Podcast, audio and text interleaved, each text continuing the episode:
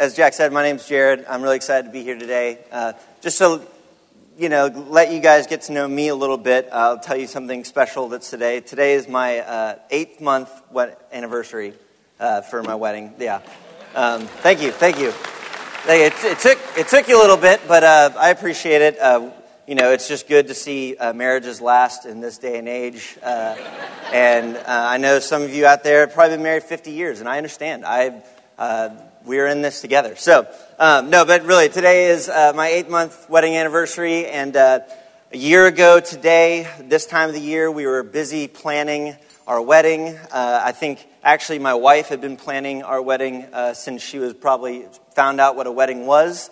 You know, you tell a girl that uh, a wedding is a time when everyone notices how beautiful you are and all the attention is on you. And, and it's like, yeah, okay, I'm, I'm, I'm for that. And I think she was, you know, her whole life was pointing towards that day. So when we got engaged, wedding planning took off with a fury. Um, and we, we, we got the uh, venue, actually, we got the venue done before we were engaged, if that uh, tells you how ready uh, she was for to plan this wedding. But um, we got the venue planned out, and we were, and she was busy uh, putting together everything for the, her dream wedding, and her it was looking like something that belonged. In fact, her her her desk and her room and table where she was uh, designing everything and, and building all the craft or crafts. They're not crafts. Um, it's crafting all of the uh, decorations and everything.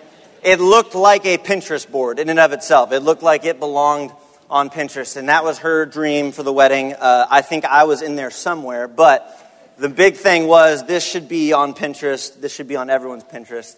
And uh, so she was really looking forward to it. And I tell you this uh, because I want you to know if anyone ever suggests to you um, or tells you or lets you know that they are planning on getting married outdoors in, uh, in March in Orlando, uh, just tell them this story because, um, and I know it doesn't rain every weekend in March. Uh, in fact, I don't, in, in, in this past March, uh, it, I think it only rained one weekend. Um, and that just happened to be the weekend of our wedding. And, uh, and our wedding was outdoors. And uh, so as the, as the week, uh, as we got closer, we started looking at the forecast. And you get the 14 day forecast that isn't accurate in any way. And I don't even know why they, it's like the, uh, right after the BCS championship game, some sports magazine or something will put out the way too early top 25, and it's just, what, what's the point of that? There's no way this is even close to being accurate. Uh, but they put out the 14 day thing, and if you have a wedding outdoors, you're looking at it and you're building a lot of uh, feelings and emotions around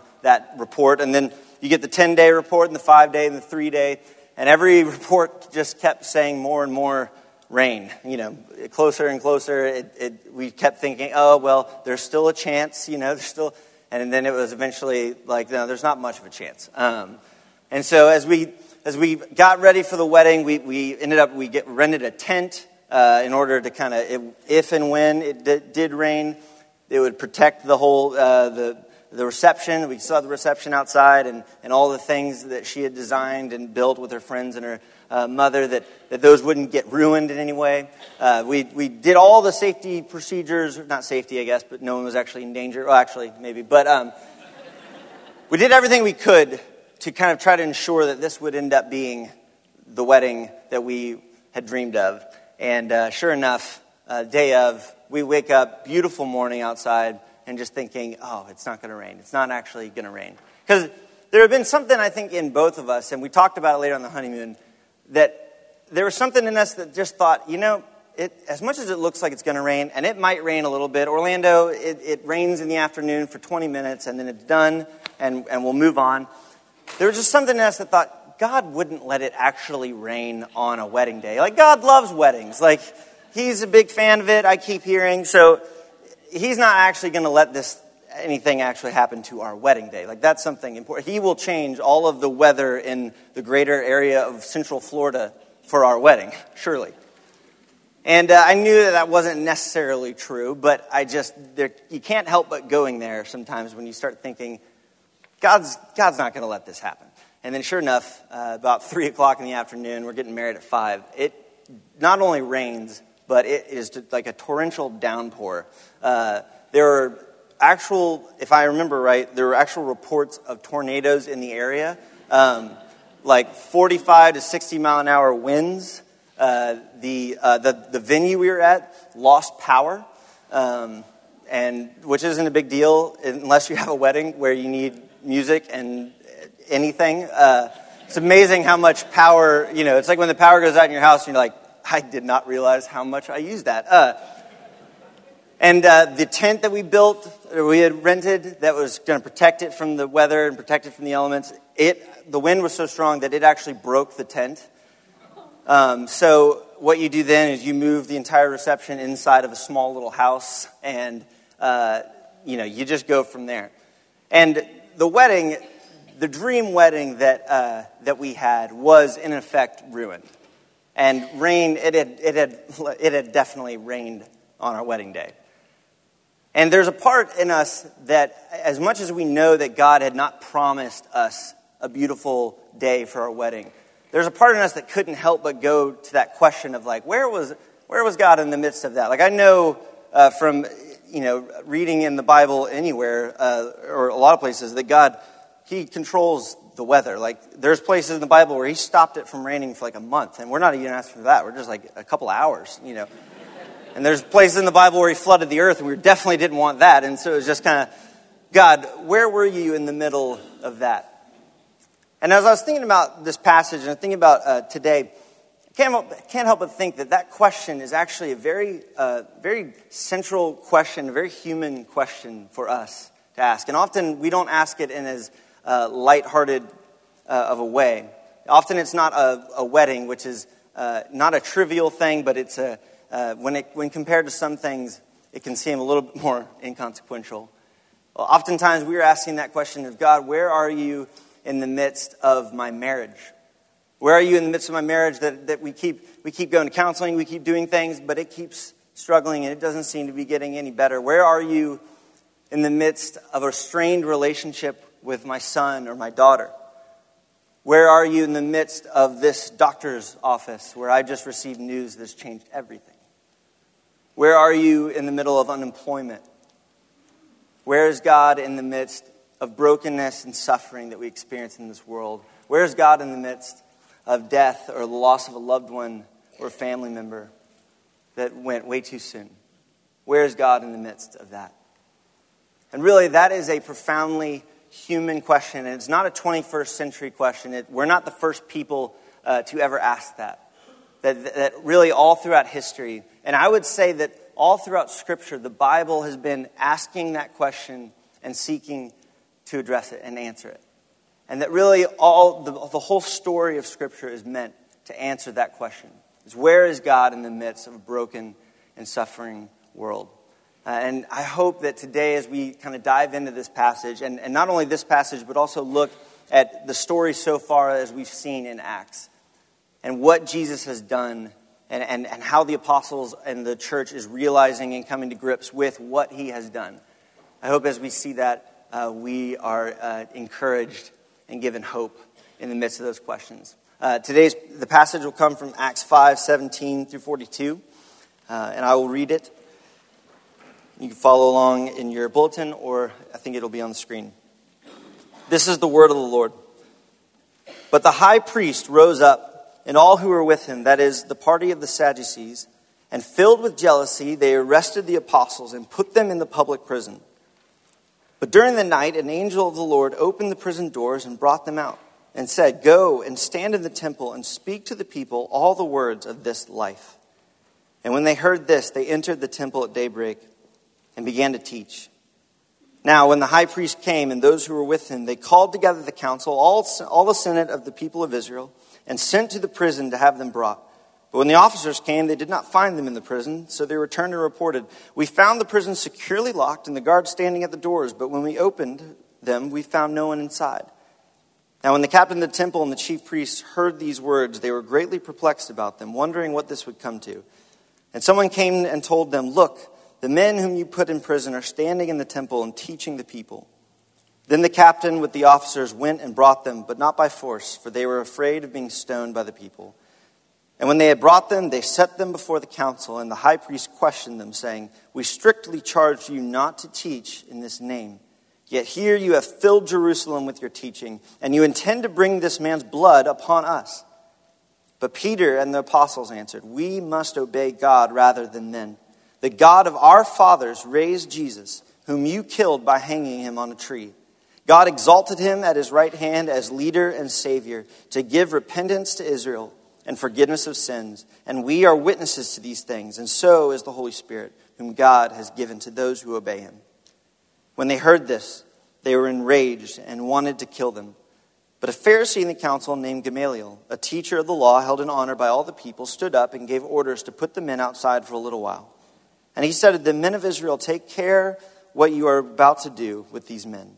For before these days, Theudas rose up, claiming to be somebody, and a number of men, about 400, joined him. He was killed, and all who followed him were dispersed and came to nothing. After him, Judas the Galilean rose up in the days of the census and drew away some of the people after him. He too perished and all who followed him were scattered. So in the present case, I tell you, keep away from these men and let them alone, for if this plan or this undertaking is of man, it will fail. But if it is of God, you will not be able to overthrow them. You might even be found opposing God. So they took his advice, and when they had called the apostles, they beat them and charged them not to speak in the name of Jesus, and they let them go. Then they left the presence of the council, rejoicing that they were counted worthy to suffer dishonor for the name. And every day in the temple and from house to house, they did not cease teaching and preaching that the Christ is Jesus. Would you pray with me? Father God, uh, I thank you for uh, thank you for your word that you have given us, uh, your word, and that we can trust it.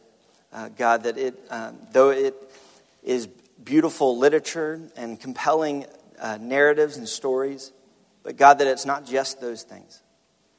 God, that it's historical events that actually happened.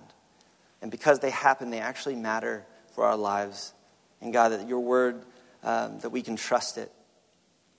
And God, ultimately, that uh, we pray that um, you give us grace to hear your word and that we don't think that we can manipulate it or, or handle it, uh, but that we let it interpret us and, and handle us, that we let it change us, and that you would speak to us through it.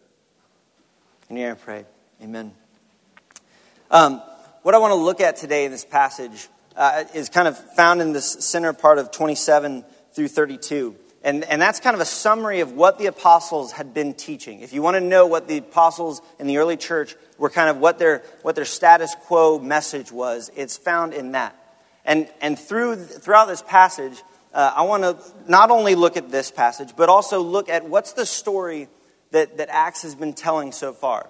Because we actually we started this series in Acts in September, uh, which is about, if my math is right, like two to three months ago. Um, don't tell me if it's wrong, but about two to three months we've been going through verse by verse through, uh, through Acts, and we're in Acts 5, um, which there's 28 chapters in Acts. And uh, we've been moving along at a pretty good, pretty good pace. Uh, I looked at my Bible at home, and in two and a half to three months, we've gone eight pages.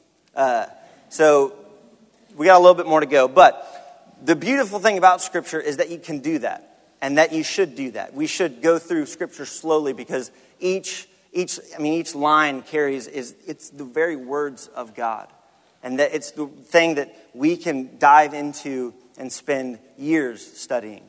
But also, one of the important things about Scripture is that it was not just written out in a vacuum. That, that uh, Luke, the author of this, he didn't just sit down just to write it just for the fun of it. Um, that Luke, when he wrote these things, and when people wrote uh, Scripture, especially in the New Testament, they wrote it for the church.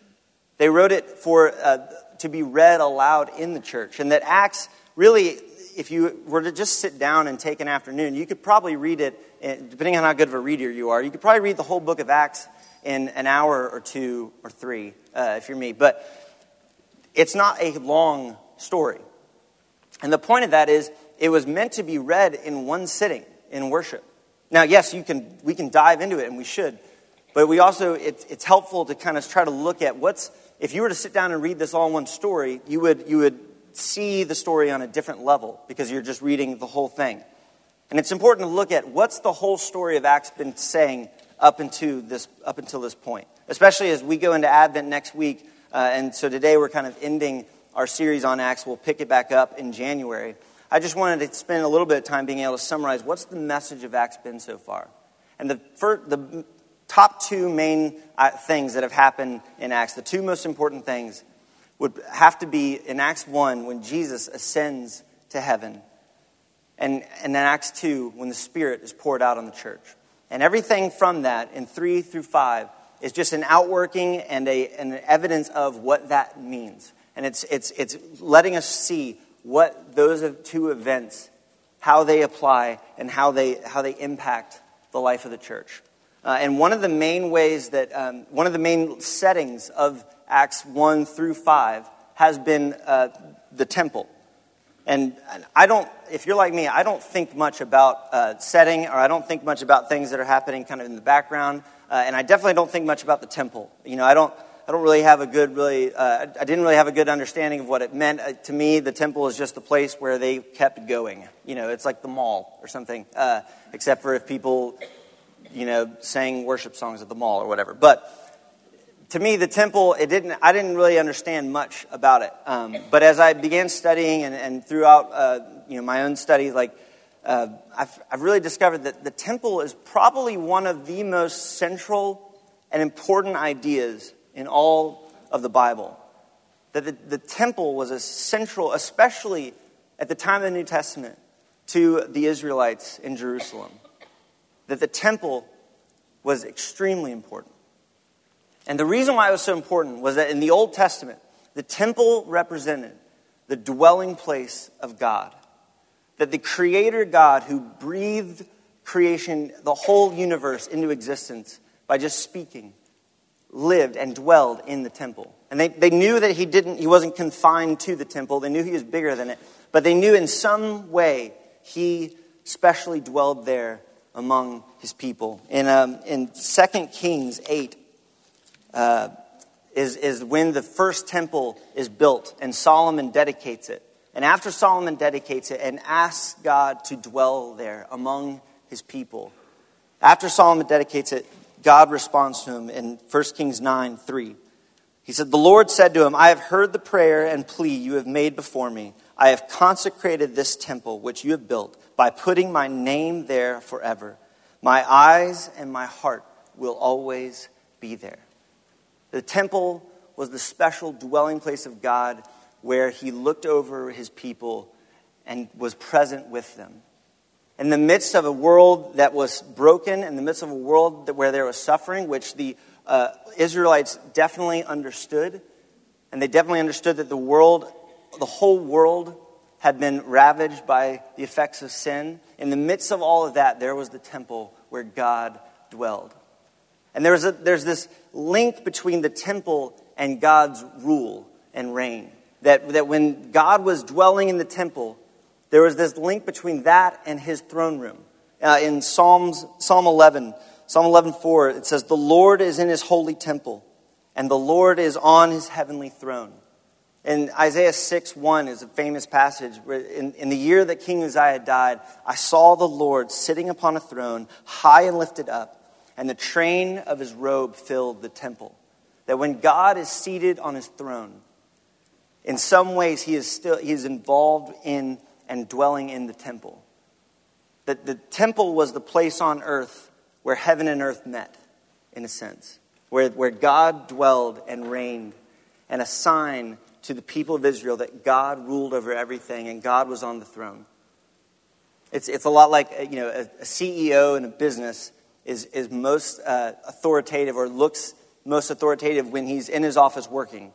You know, when he's, when he's, just the fact that he's in there is kind of symbolic to people in the, in the business or whatever that, that he is running things.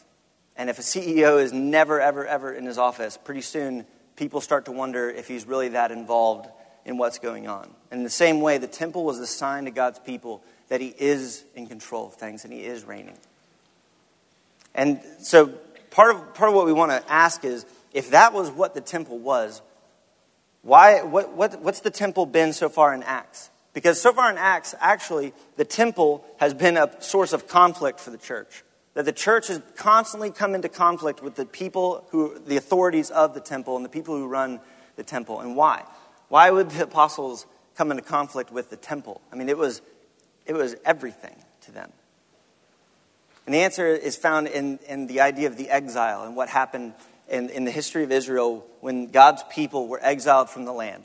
Uh, they had sinned and they would not repent, and God uh, asked them over and over and over to repent. And eventually, as He had told them He would, uh, He exiled them, and the Babylonians uh, ravaged Jerusalem and uh, ended up uh, destroying the temple.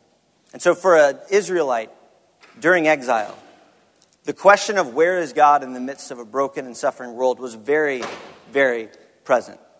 It was very uh, pressing on them because now they didn't even have the temple to look on to know that God is in control. And so you have to start wondering is he in control?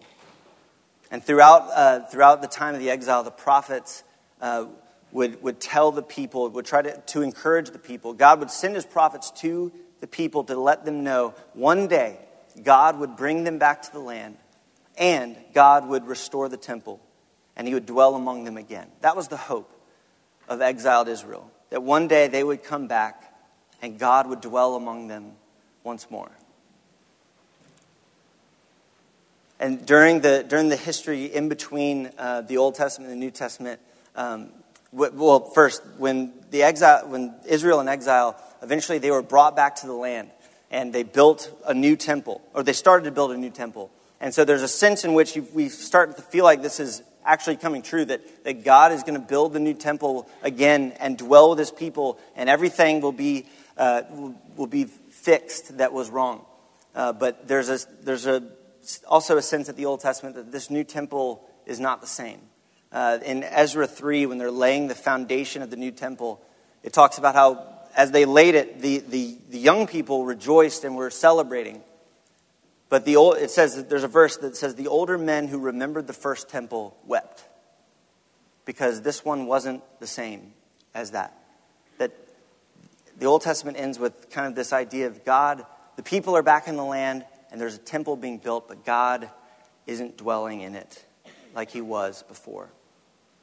And this was continued in the history in between the Old and New Testament uh, when Jerusalem would be conquered by uh, enemies at one point, when Rome conquered Jerusalem, uh, the Roman general Pompey, uh, he actually walked up into the temple. And, and as an Israelite, you could imagine seeing this happen. Pompey walks up into the temple and he walks into the Holy of Holies, the place where the, the high priest wasn't even allowed to go except for once a year, and then they would tie a rope on him in case he were unclean and he were to die because of the presence of God and a Roman general who had just destroyed Jerusalem or conquered Jerusalem walks into the Holy of Holies in order to let this God of Israel know that he has beat him. And he walks back out, and he's totally fine. And to an Israelite in that, in that moment, there has to be a question of where, where is God now? That he, he's supposed to be there, and he's not. Where is he? In the Old Testament, that question of where is God in the midst of suffering and pain would have been answered by simply pointing at the temple and saying, He's there. The Lord is in His holy temple, the Lord is on His throne. But by the time of the New Testament, the temple was completely different. That God's presence wasn't, didn't seem involved, and it was not a place uh, that, that offered hope to the people anymore. And, all, and what we see in Luke's gospel is that Jesus constantly comes into conflict with the people in the temple. And Jesus is constantly saying that I will destroy this temple. That, that this temple will be destroyed, that this temple is, is passing away, the old things are passing away, and we, this, will, this will no longer uh, be needed. And that Jesus starts actually offering a lot of the things that the temple used to offer. That the temple in the Old Testament was the place that offered repentance the place that offered forgiveness of sins, that if you sinned and you wanted to know how can I be reconciled to God, you could go to the temple and offer a sacrifice. And oftentimes that sacrifice, you were allowed to eat it. And you would eat that sacrifice in the temple, in the presence of God. And you would share a meal with Him to let you know that you have been reconciled with Him. And Jesus starts walking around uh, Galilee and Judea and, and offering things like the forgiveness of sins, and offering things like repentance, and even having meals with people who were thought unreconcilable to God. And all of these things are a direct challenge to the temple at that time. And so when Luke is writing Acts, he's, trying, he's saying that the early church came into conflict with the temple because the temple was passing away and because the church had the claim that Jesus was the new temple. That all the things that the temple had used to offer us, those were to be found in Jesus. And the reason why they knew that is because of this idea that Jesus is the Christ. Uh, if you're like me, I, I, used to think that Jesus Christ, you know, Christ was uh, like his last name. That it was like Mary and Joseph Christ had their firstborn son named Jesus Christ. And uh, I don't know what his middle name was. We never, uh, maybe it's the, you know, his middle name's the, but Christ is not a, a, a last name. It's not a, it's, it's a title that it's, it's similar to, and it's the Greek version of the Hebrew word Messiah, God's anointed one. And during the exile, there were these hopes and these prophecies of not only God coming back to reign and, and dwell among his people again, but that God would raise up a Messiah, an anointed one, a king. And that that king would drive out the enemies of, of Israel. And that ultimately that king would restore and cleanse the temple. That all throughout, uh, Solomon was the king who built the temple. And then in, throughout the history of the kings, you have examples of kings who are good, like Josiah and Hezekiah. And, and one of the ways that, that we see that they're righteous is because they reform and restore the temple. And Jesus had a moment where he cleansed the temple. And so, what, what the early church is saying is that Jesus is the Messiah, and that through him we have everything that the temple used to offer. And so, if you were going to be the Messiah, you had to drive out the enemies of God and to restore Israel, the kingdom of God, and you had to restore the temple, the presence, and the dwelling place of God. The one thing you could not do if you were Messiah if you wanted to be, if, if, if you were like, you know, in high school and they had the, what do you want to be when you grow up? And if you were to say, I want to be the Messiah, the one thing that they would say, okay, here's what you can't do if, you're, if you want to be the Messiah. You cannot get crucified. Like, that is the one, that is one thing that you cannot let happen.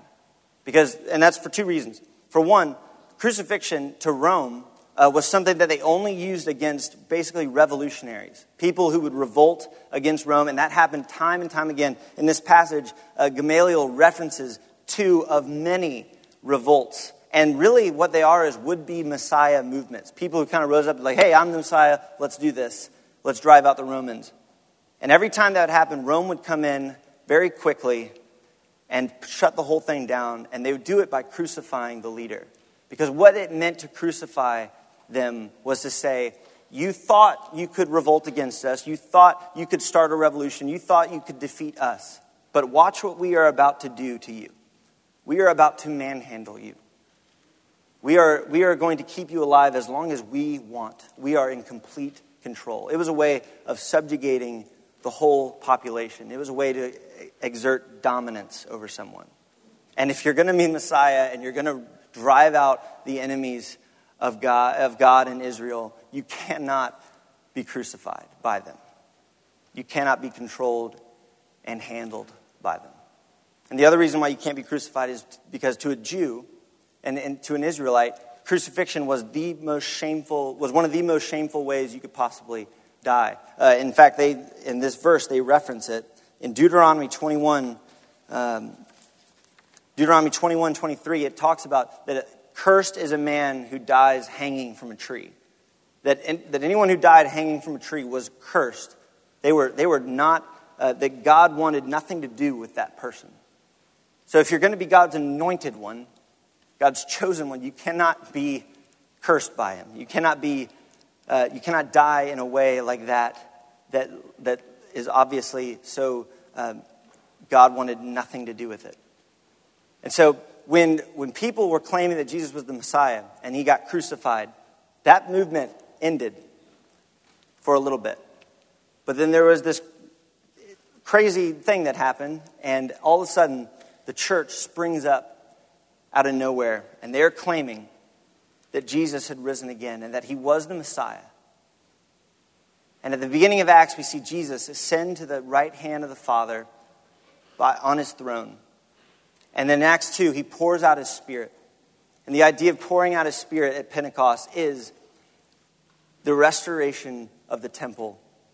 That, that Jesus, being the new temple and being the, the place where we can go for forgiveness of sins, and being the place where we know that God reigns, that when Jesus, when they poured, he poured out his Spirit on the church, we also knew that God again dwelled with his people.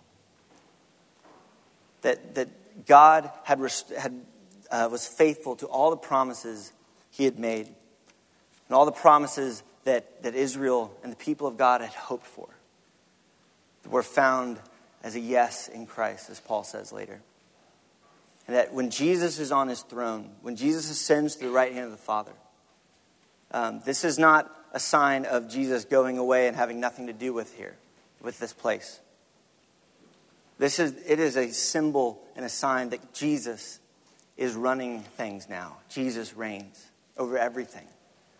That God had restored his kingdom in him. And that also God was present again with his people, the church.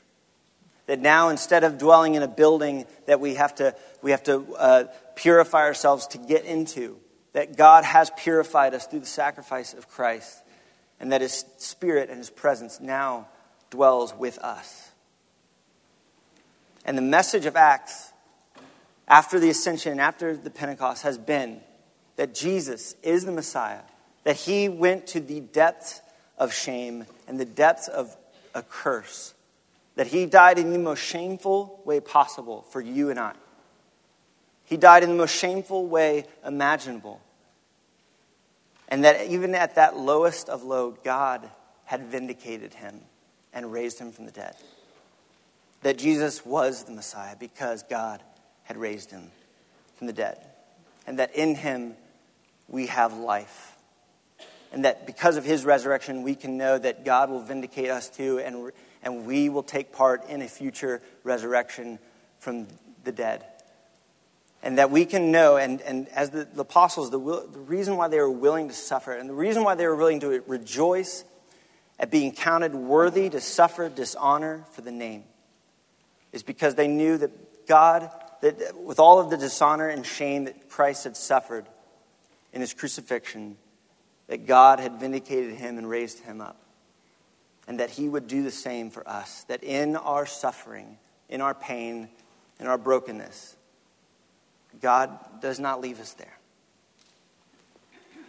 And that one day God uh, and, and Christ, who is at the right hand of the Father, will come back and make all things new. And that's the message that the early church had, and that's the message that they proclaimed, and that's the message they were willing to suffer and, as well, and in the ch- next chapter after Acts 5, in 6 and 7, we see Stephen is the first martyr of the church. And it's the message that, they, that the church had been willing to suffer and die for throughout church history. And that during, in the middle of Stephen's martyrdom, it says that he looks up and he says, Behold, the heavens are open, and I see the Son of Man standing at the right hand of the Father. Stephen is saying, despite what all this looks like, despite the fact that I'm about to die, I know that God is in control and that Jesus reigns and that God is faithful to his promises. So, in the middle of our suffering and in the midst of the questions of where is God uh, in, in our situations, in our brokenness, I, I hope that we are reminded and encouraged by the, the testimony of the early church that in the midst of suffering, in the midst of pain, they knew that Jesus sat at the right hand of the Father and he reigned. And that his spirit had been poured out on us, and so he's with us. He's not a king who, who is not willing to suffer. He's not a king who asks us to suffer and, and wants no part in it. He's a king who suffered the ultimate dis- dishonor and shame on our behalf. And he's not a king who, who uh, sends us out to suffer and, and sends us at a distance. He's not like a politician who sends an 18 year old off to war. He's a king who, who calls us to suffer and is present with us in it. And that, uh, that's the message so far in Acts, as we've seen, that there is no need for this temple anymore because now, finally, after all this time, God dwells with us. So, in the midst of whatever you're going through, in the midst of whatever you bring into this room, um, and the midst going forward, uh, because we will suffer in this life. Sometimes we will suffer blatant persecution, uh, like, like the apostles here, and sometimes we just suffer because this world is broken and there is suffering. But I just want you to be reminded that Jesus is on his throne and he reigns, and that he's with us and he dwells with us again. Let's pray. Heavenly Father, I thank you that, um, again, that these are not just good stories, that they are, they are fact, they are true, that you reign and you dwell among us and you are in your temple and you're on your throne. And that even when it looks like no one uh, is in control of things, even when it looks like you are, uh, you are far from this world, and this world looks so broken and hopeless, God, we can know that Jesus reigns and that He will come again, and there will be a day when He makes all things new, and when heaven and earth, uh, when heaven comes to earth, and all of the former things are passing away. And God, we pray for that day. Uh, and God, we look back on the day when you rose from the dead and ultimately vindicated your Son over death, and we know in that we can have life. In your pray. Amen.